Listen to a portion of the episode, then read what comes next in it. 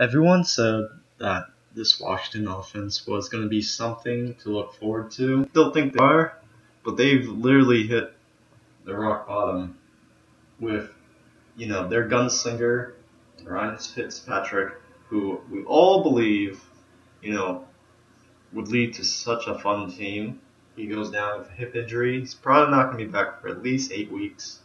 He's on the IR, replaced by Heinicke, who in his right mind isn't a bad quarterback, but he is a backup. So with that team, what are you going to do? They are in one of the weakest divisions. They're probably the only team in that division that actually has a defense. I still say Terry McLaurin, Gibson are good plays, but that really stinks, you know? It really stinks if you're a Washington fan. It really stinks if you're even a Fitzmagic fan. Because you really want this man to do well. He's done nothing but surprise expectations in weeks past in the NFL. But it really stinks for him. But what's up, guys? This is Dan with Pod DMC here. Bringing you week two narratives. Looking forward to another week of football. I'm so glad it's back. It's actually you know, on Sundays you, you kind of have that empty feeling if you don't have like something to do. Honestly, my favorite thing is just to have a lazy day and just relax, you know? It's the best thing. Or even like taking a nap during the games. I know some of you guys are like hardcore into it, but like I can't watch, you know, 12 hours of football. That's not me. I'll probably watch the team I want to watch on Red Zone and once either the one o'clock or four o'clock rolls around, one of those times is nap time, I swear. But we'll continue creating content for you guys. So narratives, obviously going in, I was going to talk about Washington Giants because that's the first in that game. Really, both teams are kind of a crapshoot. I actually am looking forward to see how Washington does with Heinicke. But let me see if this is on. Is this at MetLife? Okay, thank goodness. This is in uh, Landover, Maryland, FedExville. Because MetLife is awful. MetLife is literally where ACLs go, you know, to cry. So, um, speaking of ACLs, Saquon Barkley, I don't think is 100% yet. He's probably about 75 to 80%. I do think Washington have a really good defense. You know, obviously you have Chase Young there, but they got a loaded, loaded front four. So like, you gotta be careful if you're playing any Giants players. Daniel Jones doesn't really have enough time to throw the ball. Then on Washington, I mean, they should be favorites here. I would say. I, I'd feel pretty safe in still playing your players. Just limit your expectations. Obviously, you have someone better, go for them. But you gotta play Gibson, and McLaurin, if you drafted them in high positions. Uh, just be careful there. Uh, we gotta talk about Raheem Mostert and his injury and how that fits with Trey Sermon's healthy scratch. Because out of nowhere, we have potentially another, I wouldn't call him a James Robinson, but I would consider him maybe a Phillip Lindsay. Because Elijah Mitchell, people spending 100% of their FAAB budget on, basically is equal to Mostert, if not even better. Um, probably, you know, fifth, sixth round capital. That's how I see it. And if you're a Trey Sermon owner, don't fret. Um, obviously, it stinks because you invested a high draft capital in him. He was probably the second best rookie drafted after the Etienne injury, probably after Najee Harris, and probably the top handcuff back drafted because he has the potential to surpass. Um, other than maybe like Javonte Williams, but I think Trey Sermon's situation is a lot better and his team is a lot better. Uh, I mean, it stinks. Like around that area, you draft Tony Pollard, you draft Jamaal Williams, and those aren't bad handcuffs either. But Trey Sermon, man, he was prime to you know see a lot of targets if he maybe I don't know didn't met curfew. That's what the argument is. A lot of argument is also that like he's just not the better back in training camp, you know. And that wouldn't surprise me if Elijah Mitchell was maybe a sophomore or third year player, but he's also a rookie. So obviously there's something wrong with Trey Sermon. I would still say this is a committee, um, probably 60-40, with Elijah Mitchell probably getting that 60. And JaMycal Hasty's still there. Jeff Wilson comes back probably week eight. And I mean, still gonna be a run first team. You might even throw Deebo Samuel. He might get a run or two. But I wouldn't be too worried. Um, I'm not one of those guys that is gonna go crazy with Elijah Mitchell. If you have him, great. But I would limit expectations just a little bit. Um, right now, he's nothing more than a flex play. I do think slowly that we will kind of see who emerges depending on the next two weeks, whether that be Elijah Mitchell or whether that is Trey Sermon. I do think it's still going to be a committee, um, and it's going to be tough to see. They play the Eagles, who have a pretty decent, decent defense. Not not anything amazing. They play in Philadelphia. It's not exactly easy matchup. Um, I mean, I'd say they should dominate. Not not, but like I don't. I think it'll be closer than people think. They should win this game, but it'll be a lot closer. I think the Eagles are figuring out their own offense with Jalen Hurts. Miles Sanders and Kenny Gainwell is it's a good one-two punch, honestly. Kenny Gainwell is really solid. Sanders is obviously number one there. I don't think he'll take over anything unless Sanders gets injured. But that's not a bad handcuff either, to be honest. So over under 49 points, that's insane. That's that's a high scoring game. Another narrative I kind of want to look at is the Buffalo Bills. They're probably, you know, one of the most fun teams to watch. In addition to maybe Arizona, they're one of the most pass heavy teams. Just like Arizona, they run like so many plays so quick. It's a hurry up offense. And it's Josh Allen. I mean, he did have a breakout year, and I hope he continues that.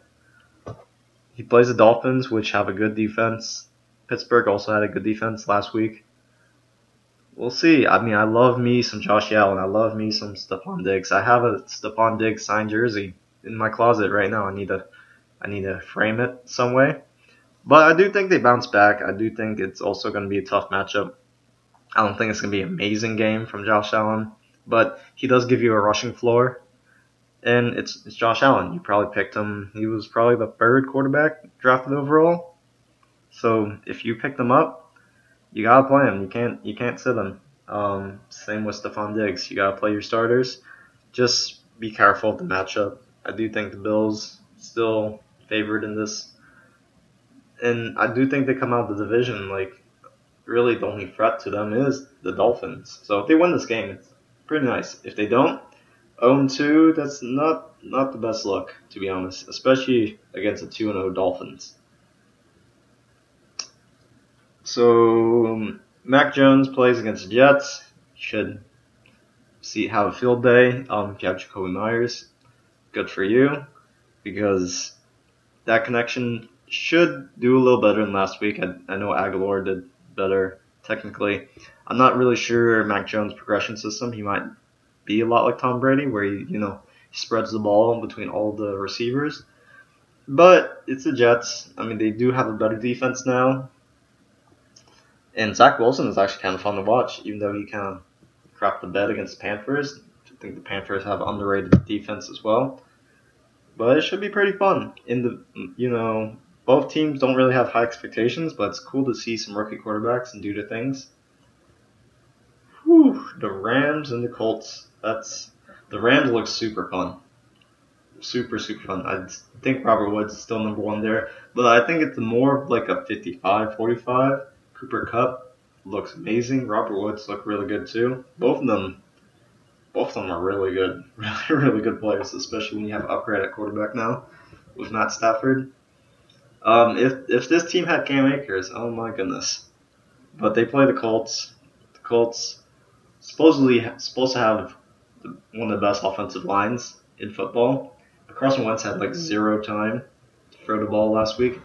Um, Zach Pascal looks like the number one there. And Jonathan Taylor, I think, will have a bounce back. Obviously, he plays the Rams, who have Aaron Donald, so that's going to be really, really tough. I do think he does better. Um, they'll probably use Nyheim Hines a lot. on passing down. So I think that kind of caps Jonathan Taylor's like ceiling a little bit. Kind of reminds me of like Derrick Henry. Uh, because when you have a pass catching back, why would you, I mean, continue to play the workhorse back? I mean, NFL kind of works that way, you know. Ideally, yeah, you want fantasy, you want a a running back that does all three downs and plays entire game. It doesn't work like that. They're still a human being. Can you imagine like taking that much damage the entire game? It doesn't. It's it's rough. So unless your name is like, I don't know, Christian McCaffrey, you, you, he's just built different. so like most of the time, we even saw with his injuries, it's not sustainable. So, um, you know, Jonathan Taylor, he's hindered by Nyheim Hines, and Marlon Mack comes in for a breather back, a change of pace back as well. So just watch out there. Titans Seahawks, that's gonna be really fun to watch. High powered offenses, pretty below average defenses.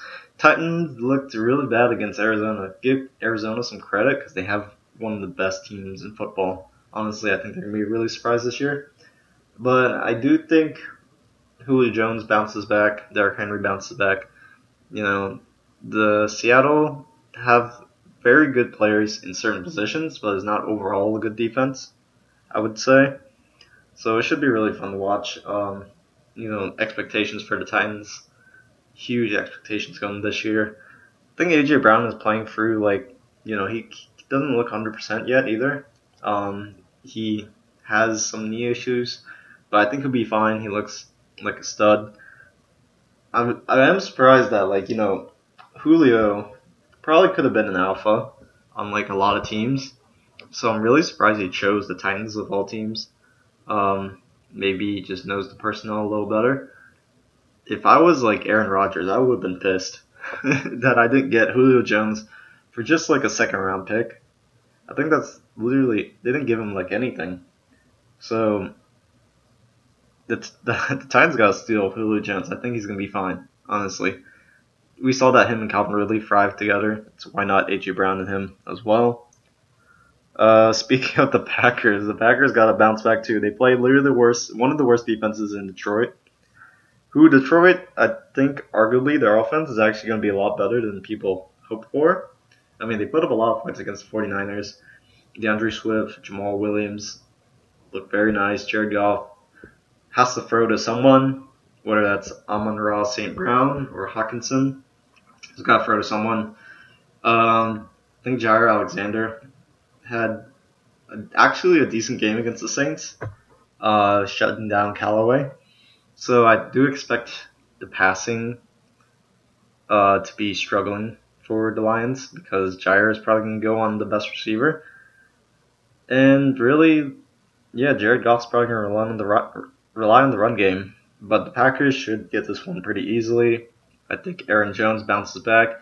I, I do think they were kind of just like managing Aaron Jones, um, knowing how the season is like so long ahead, and they were like losing by so much. They were just like, oh, we're getting destroyed. I'm just gonna take him out. You know, same with Rodgers, just take him out. So, if you have Aaron Jones, don't be worried. I mean, be worried a little, but like it should be a really good matchup to bounce back from. I think him and AJ Dillon will both get touchdowns this week. But you never know. Even if they get 100 yards and zero touchdowns, I mean, obviously Rodgers is probably going to want to throw to Adams a lot too, so he does take away some of that threat. But we'll see. It's uh, I think it's plenty to go around. I think the opposite's going to happen this week, where they are going to be up by so much that they rest their starters. so which which kind of stinks. You want shootouts, but you don't you you don't want them to be like one sided. You know? So like if they're winning, let's say like twenty eight to zero at halftime, they're gonna pull out Rodgers, Jones, Adams. So be careful about that. But I do think it's a bounce back game. Pretty high floor game. I would say but now that I said that, I've watched Aaron Rodgers throw for like, you know, fumbled the ball like twice. So we'll kind of see, but it should be an interesting game. So that's all I got for you guys for those narratives, just to watch going into week two. Um, I am starting new, another podcast. I'm choosing between the name. I think I'm calling it um, night and day to discuss really how my upbringing and how, aside from football, how I view like life in general and how difficult this year has been being a person of color. And it definitely definitely helps to hear like, you know, support from others on issues that I like to, you know, speak about. Um, I think I'm going to speak with George again. That he was on this show maybe two weeks ago. We had a great conversation about just how sports has really emerged into the new age and how lack of resources hinders certain sports. So I'm speaking on more issues similar to that, and I'm hoping to debut that soon. I'll let you guys know below. I'll probably include the link below. Or if you have any any ideas about show names, please just let me know. Um, I'll include an email down below if you guys want to send stuff for show names. I mean, I kind of like Nine Day because it's literally two sides of the same coin. Um, you know, you may look at it, it's like the United States. One side is completely different than the other, but we're still the same coin. You know. Uh, so yeah, that's that's my spiel. But happy week two, and I'll catch you guys later. Peace.